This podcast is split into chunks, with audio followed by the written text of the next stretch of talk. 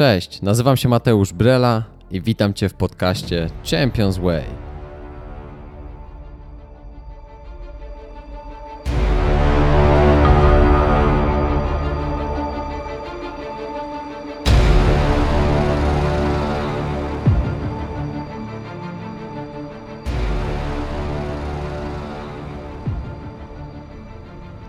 Rozpocznijmy wspólnie mistrzowską drogę. Zapraszam Cię do podróży.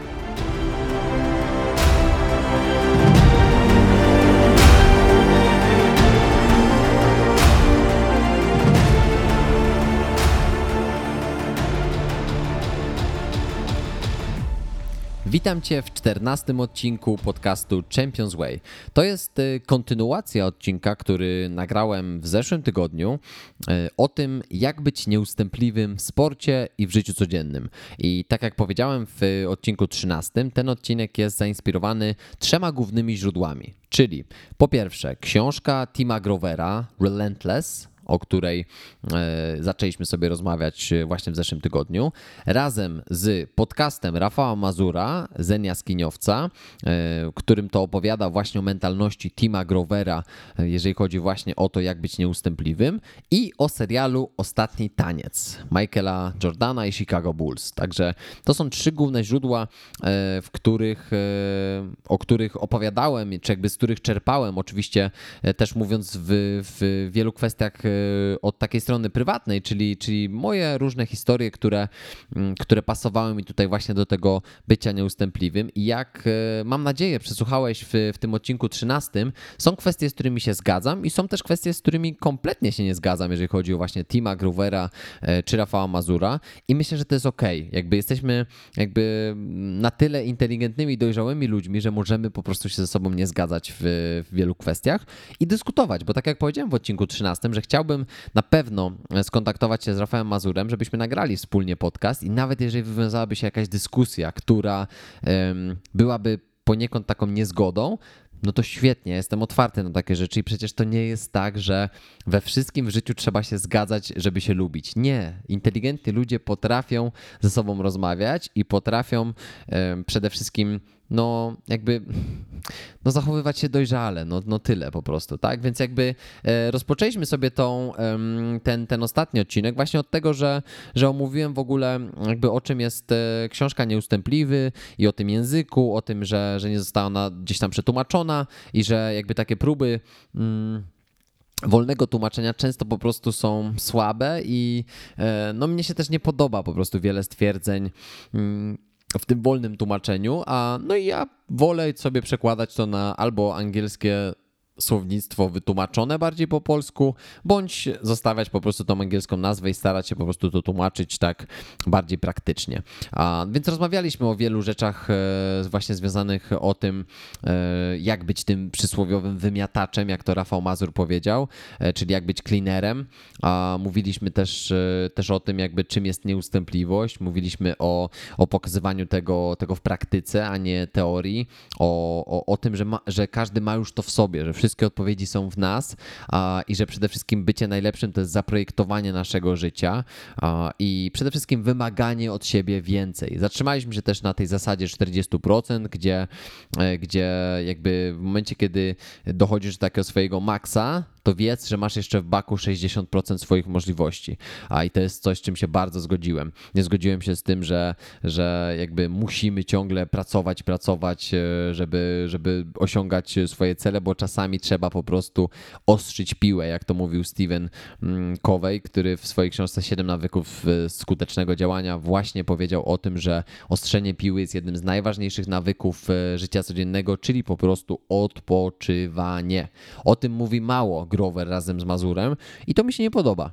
E, to mówię otwarcie, dlatego że zaczynając już może właśnie od, kolejnego fragmentu, to Tim Grover generalnie mówił, że, że urodzeni nieustępliwymi są, są ci, którzy urodzili się złymi. I sam powiedział, że wszyscy urodziliśmy się złymi. Urodzony złym, a przyuczony do dobra. Albo jeśli e, wolisz, urodzony nieustępliwym i przyuczony do ustępowania. I powiem szczerze, że z tym się zgadzam w 100%, dlatego że początkowo pamiętam, że jak, jak, jak e, słuchałem tego, ale pamiętam też właśnie z książki, jak Grover mówił o tym, że wszyscy jesteśmy źli. Ja włączyłem pauzę, mówię zaraz, zaraz. Przecież psychologia mówi, psychologia osobowości mówi, czy rozwoju człowieka, że rodzimy się bez negatywnych emocji. No to jak to jesteśmy źli? Ale e, dalsza część właśnie mówi o tym, że każdy z nas urodził się nieustępliwym. I teraz posłuchajcie tego. Dzieci są naturalnie, absolutnie i bezwzględnie nieustępliwe. A potem rodzice naczytają się książek o wzorcach grzeczności i wszystko psują. Odbieramy im te wszystkie potężne, naturalne instynkty, te błyskawiczne impulsy z flaków. Nie podoba mi się to, no ale niech już będzie. I nazywamy to złym zachowaniem i robimy co w naszej mocy, e, by je wyrugować, czyli jakby wyrzucić z życia codziennego. Cała ta naturalna energia, napęd, intuicja, działanie, wszystko sprowadzone do stania za karę w kącie. I powiem szczerze, że jakby urodzony nieustępliwym nabiera dla mnie sensu. Dlaczego?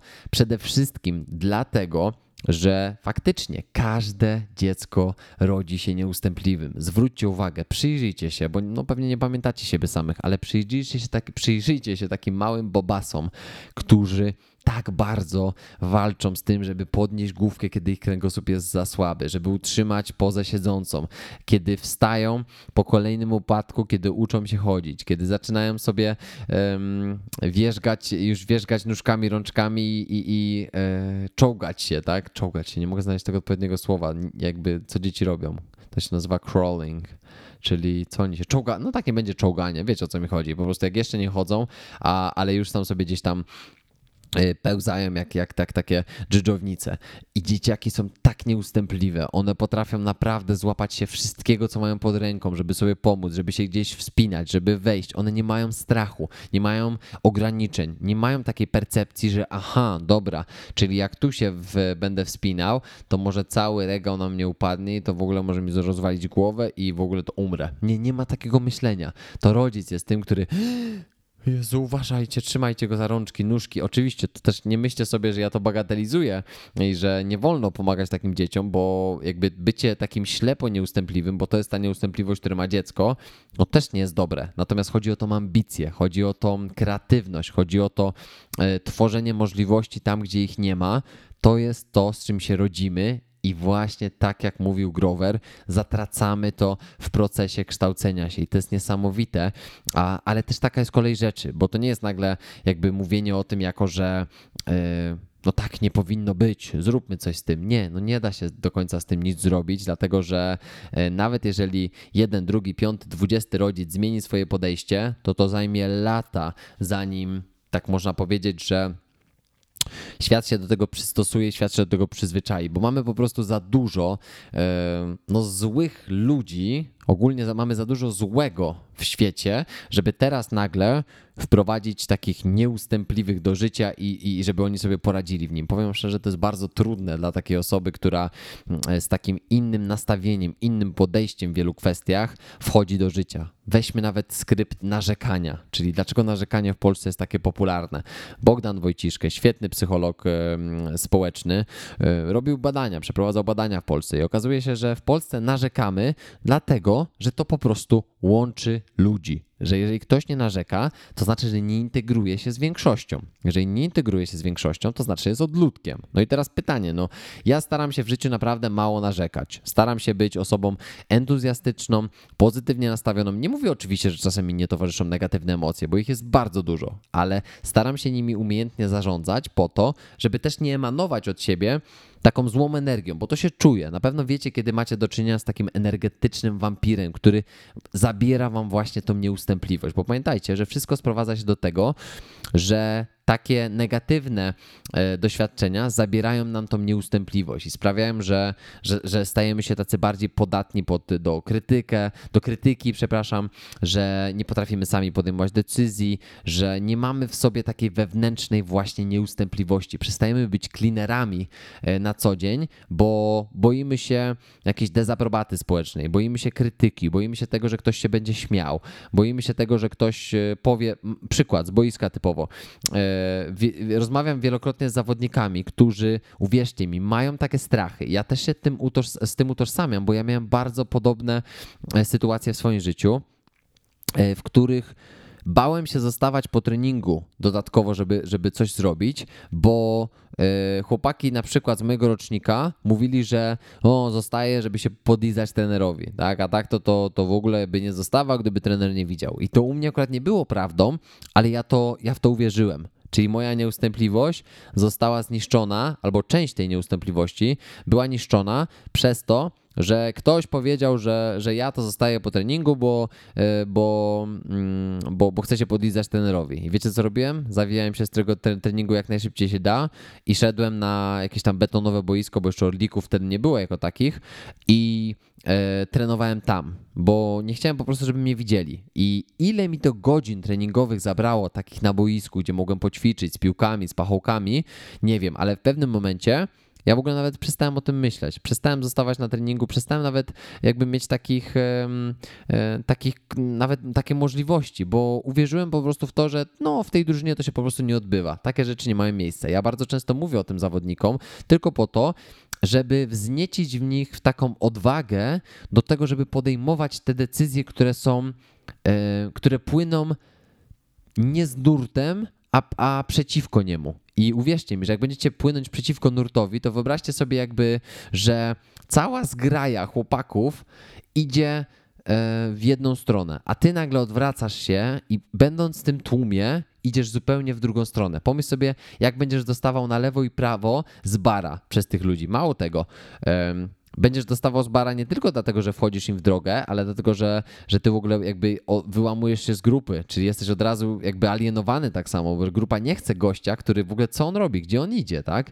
Tylko, że zauważ, że nieustępliwość polega w, na, w dużej mierze właśnie na odwracaniu się i iściu niezgodnie z nurtem. Jest często takich jakby, e, widać, widać na takich różnych memach i zdjęciach na przykład, że, że, że ludzie często ustawiają się do kolejki, e, w której mm, jest więcej osób. Mimo, że druga kolejka może prowadzić do tego samego, to ludzie jakoś tak wolą być społecznie średni. E, ludzie wolą, nie, wolą się nie wyróżniać ani w jedną stronę, ani w drugą, ani w, le, w, lepszą, ani w gorszą. A teraz ja na przykład łapię się często na tym, że obserwuję takie codzienne sytuacje, i staram się w nich przynajmniej zauważać jakąś szansę do na przykład, no to jest taka trochę też rywalizacja. Ja też mam takiego, takiego ducha rywalizacji, trochę jak właśnie Michael Jordan często opowiadał, że on we wszystkim musiał być najlepszy, on wszystko musiał wygrać. Nawet jak w kości grali z ochraniarzami przed przebraniem, to on tam musiał coś wygrać. Nawet jak to miało być 20 baksów, to, to on musiał je wygrać. Mimo, że to jakieś tam w ogóle śmieszne pieniądze, ale chodzi o tą chęć rywalizacji.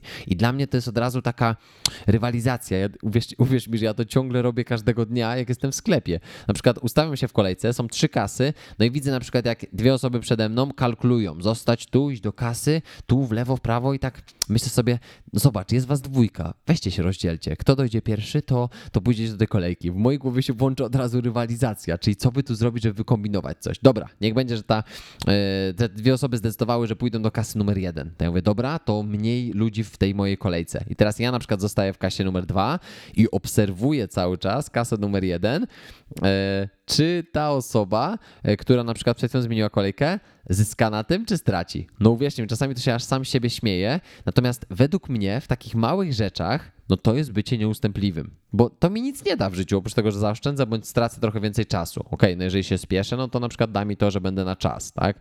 Ale generalnie chodzi mi o to, że mm, te różne sytuacje w życiu, one y, potrafią nastroić nas i nastawić do tego, e, jak chcemy projektować swoją przyszłość. Bo jeżeli będziemy taką bo to nie chodzi też o to, żeby, żeby być ciągle takim ekstrawertykiem i, i wychodzić z inicjatywą i tak dalej, bo to nie chodzi o to, tylko chodzi o taką pewność samego siebie, że ja podejmuję decyzje nie takie, jak podejmują ludzie, tylko ja idę w swoją stronę.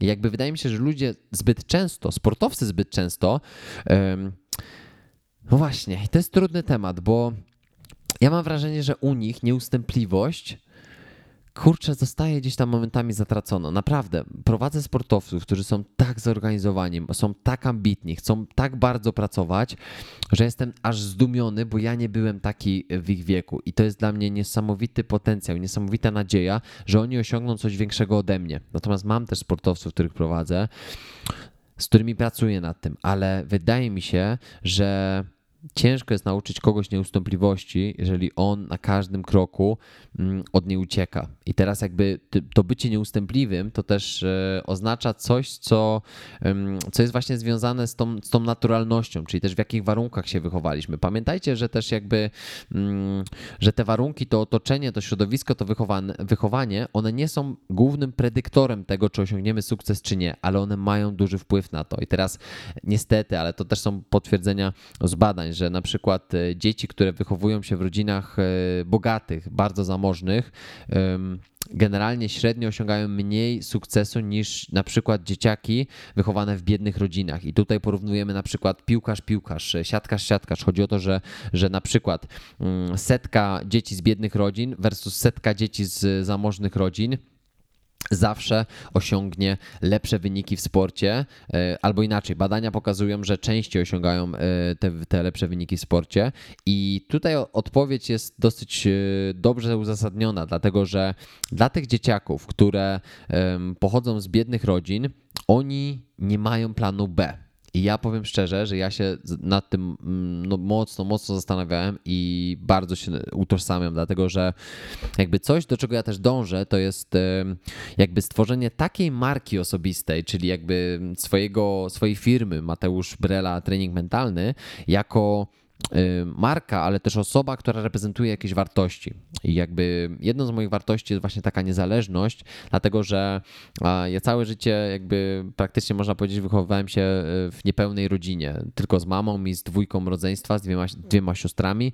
Bardzo szybko musiałem dojrzeć i jakby wydawało mi się, że to jest bardzo duże ograniczenie. Wstydziłem się tego, że, że moja rodzina nie miała pieniędzy, że nie byliśmy zamożni, że właśnie byliśmy biedni mm, i, i dzisiaj jestem z tego dumny, dlatego że wiem, że, że, że ten system moich wartości doprowadził mnie do miejsca, w którym teraz jestem, bo w sporcie wycisnąłem z siebie bardzo dużo. Mogłem oczywiście pewnie wycisnąć więcej, gdybym miał tą wiedzę, którą, którą teraz mam i przekazuję. Natomiast jakby dzisiaj wiem, że to wszystko musiało się wydarzyć tak, jak się wydarzyło, bo dzięki temu ja mogę do ciebie mówić i być może w mojej historii widzisz siebie. E, w tym, co mówię, słyszysz jakby może swoje jakieś, e, jakieś, jakieś zmagania, e, które które wewnętrznie ci towarzyszą, czy nie wiem, może ktoś sprawia na przykład, że, że zabiera ci tą u, u, nieustępliwość, może warunki w domu na przykład e, są podobne, ale e, Niech te badania może będą też inspiracją e, dla jednej i dla drugiej strony, dlatego że to nie jest jakiś,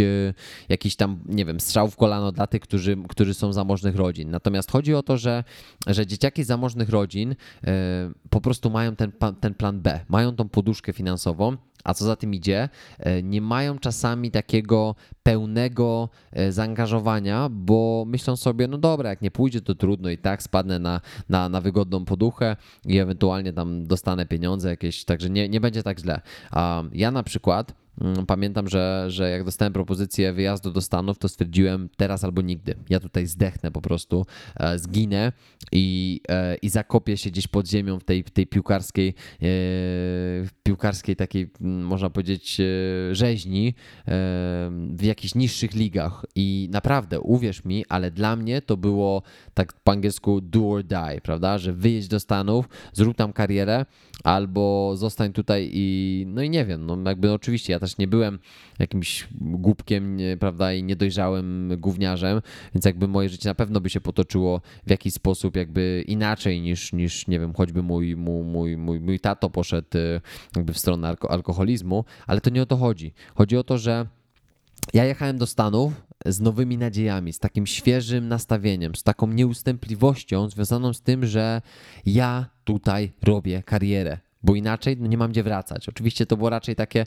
takie na poziomie mentalnym, bo ja oczywiście miałem gdzie wracać, tak? Miałem dalej dom rodzinny, mogłem zawsze wrócić i, i to nie o to chodziło. Natomiast to jest dla mnie też potwierdzenie właśnie tych badań, o których mówiłem wcześniej, bo no przede wszystkim, jeżeli wchodzę w coś z takim podejściem, że teraz albo nigdy, to uwierz mi, że ta nieustępliwość może cię naprawdę daleko doprowadzić. I e, to mówię ja, mówię osoba, która jakby można powiedzieć, że była trochę zniszczona przez to dzieciństwo, bo jednak jakby nie, niepodważalnym jest to, że wychowywanie się w niepełnej rodzinie zostawia jakąś tam e, skazę na, na, na tym życiu emocjonalnym, nad którym ja bardzo pracuję na co dzień. I to nie jest to nie jest przesada, bo ja naprawdę staram się być bardzo świadomy emocjonalnie, żeby stworzyć e, takie życie, żeby stworzyć taką rodzinę, która naprawdę będzie miała wszystko. Będzie miała e, zaplecze finansowe, będzie miała kochającą się dwójkę rodziców i będzie miała dzieci, które będą wychowywane w odpowiedni sposób, czyli, czyli ani nie, e, nie taki, żeby, żeby hulaj dusza piekła nie ma, rób co chcesz, upadaj, rozwalaj głowę, łam ręce i nogi, bo trzeba być nieustępliwym, ale też nie będę chodził z, z poduchą e, i żeby to dziecko cały czas upadało na mięciutkie, e, na mięciutkie podłoże, bo nigdy się po prostu nie nauczy życia. A, a to jest ważne, żeby pokazać wartość wielu, wielu rzeczach. Dlatego dla mnie ta nieustępliwość e, to też jest wybór poniekąd, bo ja wiem, że ciężko jest się nastawić osobie na przykład, która pochodzi z zamożnej rodziny na to, że nie ma planu B, ale no jakoś trzeba zbudować tą, tą wielkość. I teraz jakby um, chodzi o te ograniczenia. To jest ograniczenie takie bardziej, bym powiedział, właśnie mentalne. A, I um, no, no, wydaje mi się właśnie, że, um, że często te nasze to nasze takie wstępne otoczenie formuje e, nasze myślenie i to nadmierne analizowanie, to zamartwianie się wszystkim, co może pójść nie tak, no i takie zostawanie w klatce wystarczająco długo, niestety, ale zatraca wszystkie te instynkty, wszystkie te e, takie nieprzyzwyczajenia, tylko raczej takie automatyczne reakcje, które często właśnie powodują to, że mamy ten, ten tak zwany instynkt killera, tak? czyli to jest ten instynkt, który czeka na uwolnienie. No i jakby Grover tutaj też zadaje takie pytanie, co cię zatrzymuje? Społeczeństwo jest największym wrogiem zdrowia psychicznego jednostki, to powiedział Andrew Salter. Jeszcze raz powtórzę, społeczeństwo jest największym wrogiem zdrowia psychicznego jednostki. I tu też jest fajny cytat właśnie od Grovera.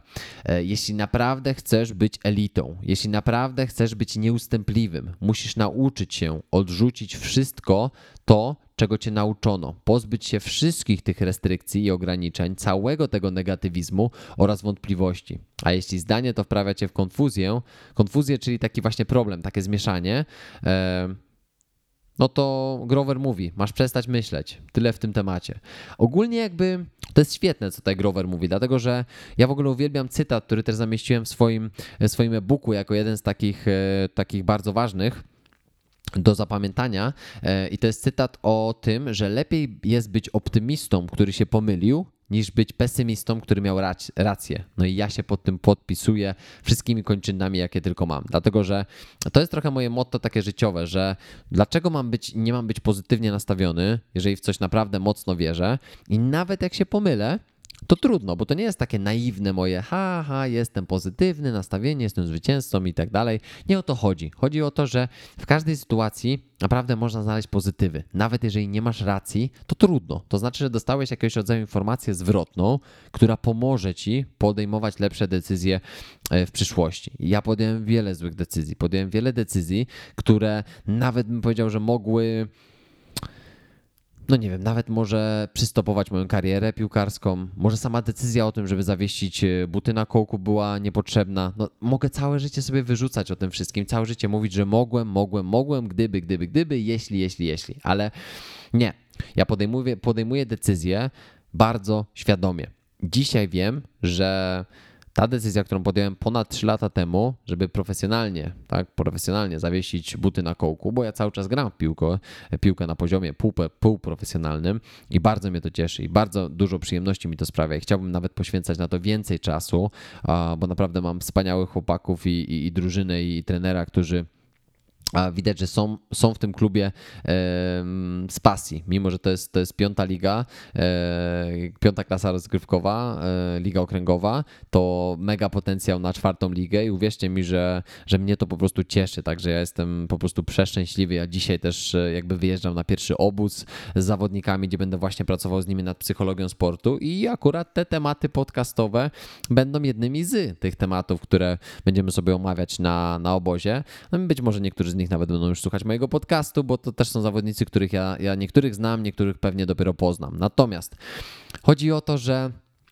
że moje decyzje w wielu kwestiach były podejmowane też z takim nastawieniem, że okej, okay, podejmuję taką decyzję. Oczywiście, może zupełnie ta decyzja się zemścić, może mm, to jest najgorsza decyzja, jaką mogę podjąć w życiu, ale to jest moja decyzja i wolę pozytywnie podejść do tej decyzji i się pomylić, niż od samego początku być nastawiony źle i mieć rację. Bo pesymiści, kolejne potwierdzone badania, nie chcę tutaj jakby rzucać teoriami, badaniami i tak dalej, bo to nie o to chodzi, ale badania e, jasno pokazały, że pesymiści mają w życiu po prostu gorzej. Żyje im się gorzej, mają gorsze nastawienie, we wszystkim widzą problemy. E, słuchaj, jak chciałbyś sobie posłuchać świetnego e, wykładu na konferencji TED, to polecam ci wykład Jak dobrze, że pada Andrzeja Tucholskiego. Andrzej Tucholski to jest, to jest naprawdę świetny psycholog, którego po prostu um, takie wpisy na blogu z takimi wstawkami różnymi filmikowymi, on ma kanał na YouTubie ogląda się z taką przyjemnością, że naprawdę mało jest takich rzeczy, które wprawiają mnie w tak dobry nastrój, w tak dobry humor. Dlatego, że Andrzej jest osobą, która jest niesamowicie pozytywna. To jest następna osoba, którą chciałbym mieć u siebie w podcaście, a nie jest ona związana ze sportem, ale wiem, że wielu sportowców, z którymi pracuję, oglądało ten filmik, bo im go polecałem i mówili, że był świetny. I ten filmik, jak dobrze, że pada, właśnie mówi o tym, że to my sami stanowimy sobie szczęście każdego dnia. Jeżeli chcesz powiedzieć, że będzie beznadziejny dzień, bo dzisiaj cały dzień pada. No to prawdopodobnie, jak pamiętasz z zeszłego odcinka, zadziała placebo i będziesz miał kijowy dzień. A jeżeli powiesz sobie, hmm, pada, okej, okay, co mogę zrobić w domu na przykład, albo co, mam, co, co, co miałem zrobić, e, co zaniedbuję, co odkładałem bardzo długo, a na przykład dzisiaj mam szansę, żeby to zrobić. Ja na przykład uwielbiam deszcz. Oczywiście, jeżeli nie ma takiego dnia, kiedy jest taka ogromna zmiana ciśnienia, e, a może to placebo? A, widzisz, złapałem się sam na tym.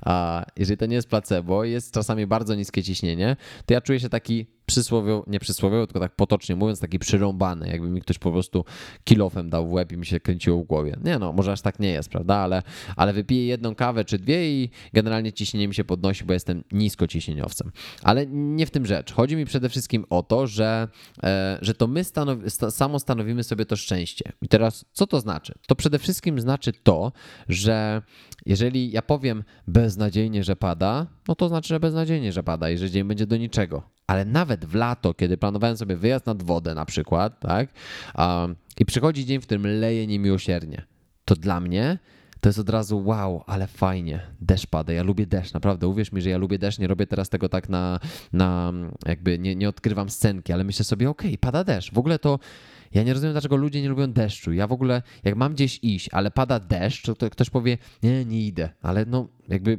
tak jak świetnie powiedział kiedyś e, taki e, stand-uper ze Stanów Zjednoczonych, Louis C.K., że w ogóle jemu to się wydaje, że my jesteśmy nie z tego świata. Dlaczego? Dlatego, że pada deszcz, a e, tak nie lubimy być mokrzy, przecież to jest woda spadająca z nieba. No, powrócisz do domu, umyjesz się i wszystko jest ok. Jakby mnie nie jest nawet parasol potrzebny, jak pada deszcz. No idę, no pada deszcz, jestem mokry, nie wiem, idę do sklepu, kupuję co mam kupić, e, wracam do domu, pakuję rzeczy w plecach, żeby mi nie zmokły, ja zmoknę, no i co z tego? No, no pada deszcz, no jakby deszcz jest naturalną reakcją chciałem powiedzieć fizjologiczną, e, taką matki natury, tak mówiąc potocznie, nie, nie, mogę lepszego słowa znaleźć, tak? Po prostu, no deszcz pada, bo deszcz pada, bo jest załamanie chmur, no, no nie wiem, no Pan Bóg płacze albo śmieje się z nas i nie wiem, i śmigusa dungusa nam robi, no, no w cokolwiek wierzysz, to wierzysz, tak? Ale no deszcz jest po prostu naturalną, naturalną e, reakcją taką ziemi, tak? A dlaczego to nam tak przeszkadza? I to jest już, to już jest samo stanowienie swojego własnego nastroju, swojego szczęścia. Jakby wiem, że trochę odbiegłem od tematu, ale uważam, że to jest bardzo fajny temat i jakby nawet w ogóle takie ćwiczenie mogę, mogę ci polecić, żebyś um, codziennie spisywał jedną rzecz, która była dla ciebie takim małym cudem, a druga rzecz, która ci przeszkadzała bardzo. Czyli na przykład małym cudem dzisiaj było dla mnie to, że e, posprzątałem w szafce e, na ciuchy, dlatego że padał deszcz nie mogłem wyjść z domu. Ale na początku bardzo mnie to wkurzyło, jak zobaczyłem, że leje deszcz nie będę mógł zrobić tego, co chcę. No i zobaczcie, że z tej niby pozornie złej rzeczy wyszła fajna. Wyszedł ten mały cud. I teraz spróbuj się złapać w ciągu dnia, ile razy narzekasz i przez to samo stanowisz sobie swój dzień. Na przykład samo stanowisz sobie swój zły nastrój. A zwróć uwagę na to, ile razy Twoje podejście do danej sytuacji sprawia, że samo stanowisz sobie właśnie też to szczęście i to pozytywne nastawienie. Okay? To jest taka, w ogóle dla mnie to jest taka część bycia nieustępliwym, czyli część tej drogi, e, dzięki której stajesz się po prostu lepszy w tym, w tym co robisz. Tak? Ja naprawdę uważam, że jeżeli chcesz być nieustępliwym, no to trzeba nauczyć się odrzucać taki skrypt właśnie tego, tego, że jak pada, to beznadzieja, a jak jest słońce, to superaśnie. Tak? Nie, ty decydujesz o tym. I, I tutaj wydaje mi się, że takie właśnie taka nieustępliwość w tym, żeby cały czas walczyć ze sobą, e, jeżeli, jeżeli jakby te, te takie instynkty, że deszcz słabo na przykład, e, w, w, w, jakby wdzierają się do twojego życia, to trzeba z nimi walczyć. I jakby wydaje mi się, że, mm, że, że też działanie e, nakierunkowane na na przykład budowanie nawyków, czyli budowanie takiego na przykład pozytywnych reakcji na rzeczy, w których normalnie byś powiedział beznadziejnie, to może być pierwszy krok do poprawy też na przykład swojego e, ogólnego takiego dobrostanu psychicznego. Mm, I wydaje mi się, że, że kolejną rzeczą, i to będzie taki e, też większy temat, zobaczymy jak tam nam czasowo wyjdzie z tym, natomiast jakby też chciałbym, żeby mniej więcej ten odcinek był e, też około tam 45 minut, więc myślę, że jeszcze jakieś 10-13 minut po, po, pogadam tutaj. Mm, jest o zaufaniu do samego siebie. I teraz jakby na pytanie Grovera, czy możesz być najlepszy, odpowiada, ale rzeczywiście, że mogę. E, więc dlaczego wciąż to kwestionuję? Krótka piłka, ponieważ w pewnym momencie skomplikowałeś sobie to, co proste i przestałeś sobie ufać. I to też jest ta droga, w której tracimy tą naturalność, bo jakby zaufanie do siebie, jak to mówił Michał Szafrański, to jest waluta przyszłości. I faktycznie, jeżeli ufasz sobie, jeżeli potrafisz dotrzymywać swoje decyzje, to żyje się łatwiej. I uwierz mi, że ja na przykład przykład e, mogłem sobie założyć, że dzisiaj nagram te dwa odcinki e, i nie nagrałbym tych dwóch odcinków. Mówię tutaj o podcaście, bo jakby oczywiście e, ja nagrywam te dwa odcinki, które, który jeden odsłuchałeś tydzień temu, drugiego słuchasz teraz. Ja je nagrałem jeden po drugim. Postawiłem sobie za cel, że nagrywam dwa odcinki, bo wiedziałem, że jadę na cztery tygodnie na obozy i mam ostatni moment dostępu do, do, do, do biura E, do miejsca, gdzie mogę nagrać w bardzo swobodnym e, otoczeniu i, i z dobrą jakością I, i zdecydowałem, że co by się nie działo, nagrywam ten odcinek. Teoretycznie założyłem sobie też, że od 18 minut powinienem już być w trasie. Natomiast e, stwierdziłem, że dodatkowe pół godziny nie zmienią tutaj bardzo dużo, a chcę, żeby ten odcinek był nagrany. To jest zaufanie do siebie. I teraz definicja Wikipedii. Zaufanie wobec jakiegoś obiektu to jest wiedza lub wiara, że jego działania, przyszły stan lub własności okażą się zgodne z naszym życzeniem. Zaufaniem obdarowuje się osobę, której się wierzy. Czy mogę powiedzieć, że obdarowałem się zaufaniem i sobie wierzę? Tak, bo za 10 minut, kiedy skończę ten odcinek, będę z siebie zadowolony i powiem, i powiem sam sobie: Wiesz co, mogę na tobie polegać. Możesz sobie ufać, możesz być z siebie dumny. I takie małe momenty, w których ta waluta przyszłości, czyli zaufanie, może być obecne, czy jest obecne w naszym życiu, są według mnie krokami, dzięki którym e, po pierwsze lepiej może jesteśmy w stanie sobie ufać, jakby jesteśmy w stanie dotrzymywać sobie słowa, ale też właśnie stajemy się tacy nieustępliwi, dlatego że e, nieustępliwość to też jest e, waluta przyszłości, natomiast e, ja bym powiedział, że jeżeli nie potrafisz dotrzymać obietnicy samemu sobie, to nikomu jej nie utrzymasz. Dotrzymasz, przepraszam. I teraz łyknę wody i zaraz powiem ci o co mi chodzi z tym, z tym, z tym stwierdzeniem. Zaufanie do siebie e, to jest przede wszystkim dotrzymywanie słowa. I teraz często jest tak, że e, ja mam, ja mam tak, bo uwierz mi, że, że to nie, nie da się być ciągle perfekcyjnym i ciągle e, takim idealnym, jeżeli chodzi o ten aspekt. Uwierz mi, że ja też często planuję sobie coś i nie dowożę wartości sam sobie. Nie, zdo, nie zdążam często ze zrobieniem czegoś, bądź nawet powiem szczerze, nie chce mi się czasami, albo nie mam siły. Czasami odkładam coś. To jest normalne, że, że, że to jest obecne w naszym życiu, ale ja, tak jak słyszysz, jestem bardzo świadomy tych rzeczy. Dzisiaj też mogłem powiedzieć, dobra, tam zrobię jeden odcinek, drugi się tam w międzyczasie nagra. Powiedziałem nie dałeś sobie słowo, obiecałeś, że nagrasz ten odcinek, chcesz mieć materiał na następne trzy tygodnie, nawet więcej, pięć tygodni w sumie, e, mniej więcej, to nagraj dwa odcinki, ok?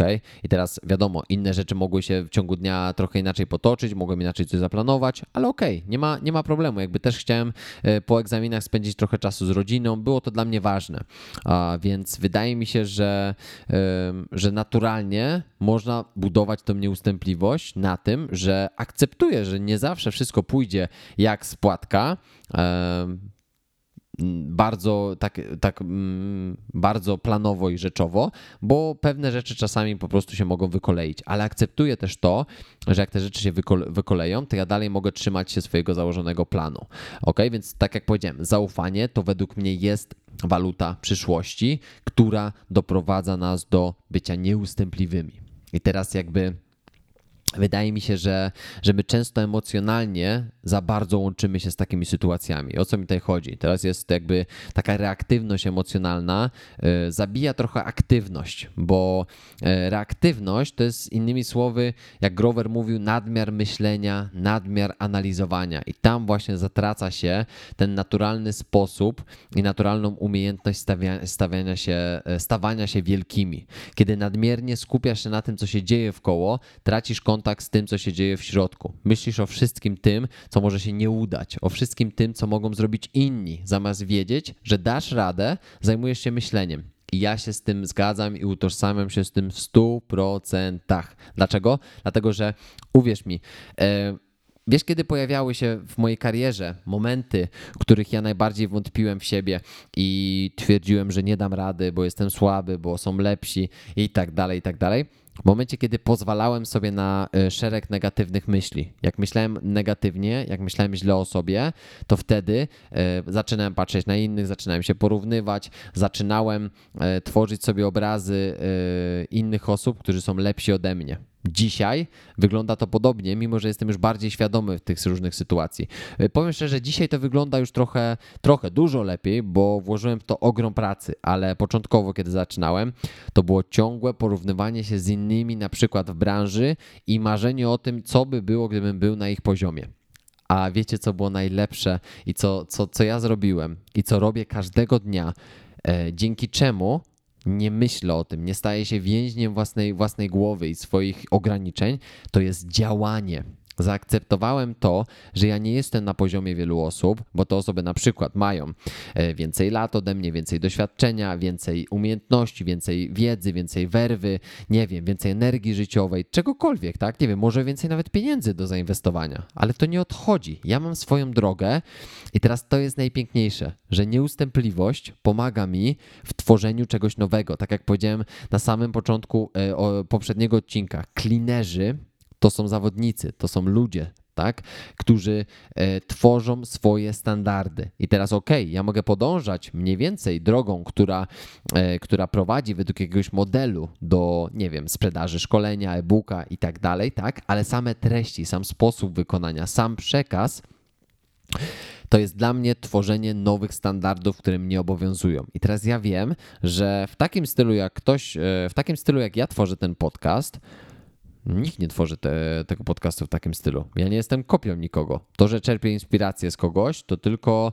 daje mi naprawdę fajną platformę i płaszczyznę do tego, żeby porównać to do, do życia codziennego. Wydaje mi się, że e, zbyt wielu sportowców próbuje być repliką kogoś, kim chcieliby się stać. A ja bardzo często mówię.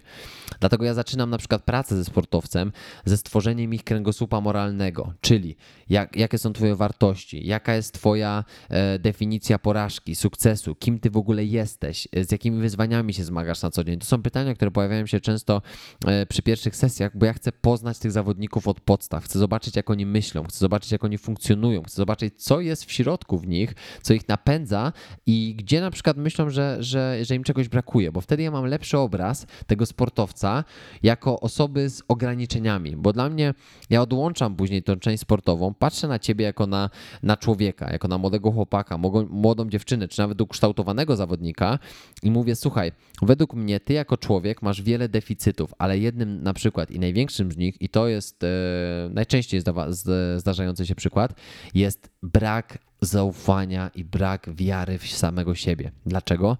Dlatego, że widać, że często jesteśmy zaprogramowani tak, że już jest za późno, że ja już powinienem grać, że ja już powinienem być tu i tu, że ja nie mam szans, a ja zawsze mówię, wyobraź sobie, że dzisiaj podejmujesz decyzję o tym, że Twoje marzenie, Twój cel zostaną zrealizowane, ale pod jednym warunkiem, że poświęcisz na to tysiąc godzin w roku, że codziennie po mniej więcej 3-4 godziny będziesz pracował nieustępliwie, że będziesz dawał z siebie swojego maksa każdego dnia bez wyjątków. I często to może być haruwa fizyczna na boisku, na korcie, na yy, bieżni, cokolwiek, tak, w jakimkolwiek sporcie.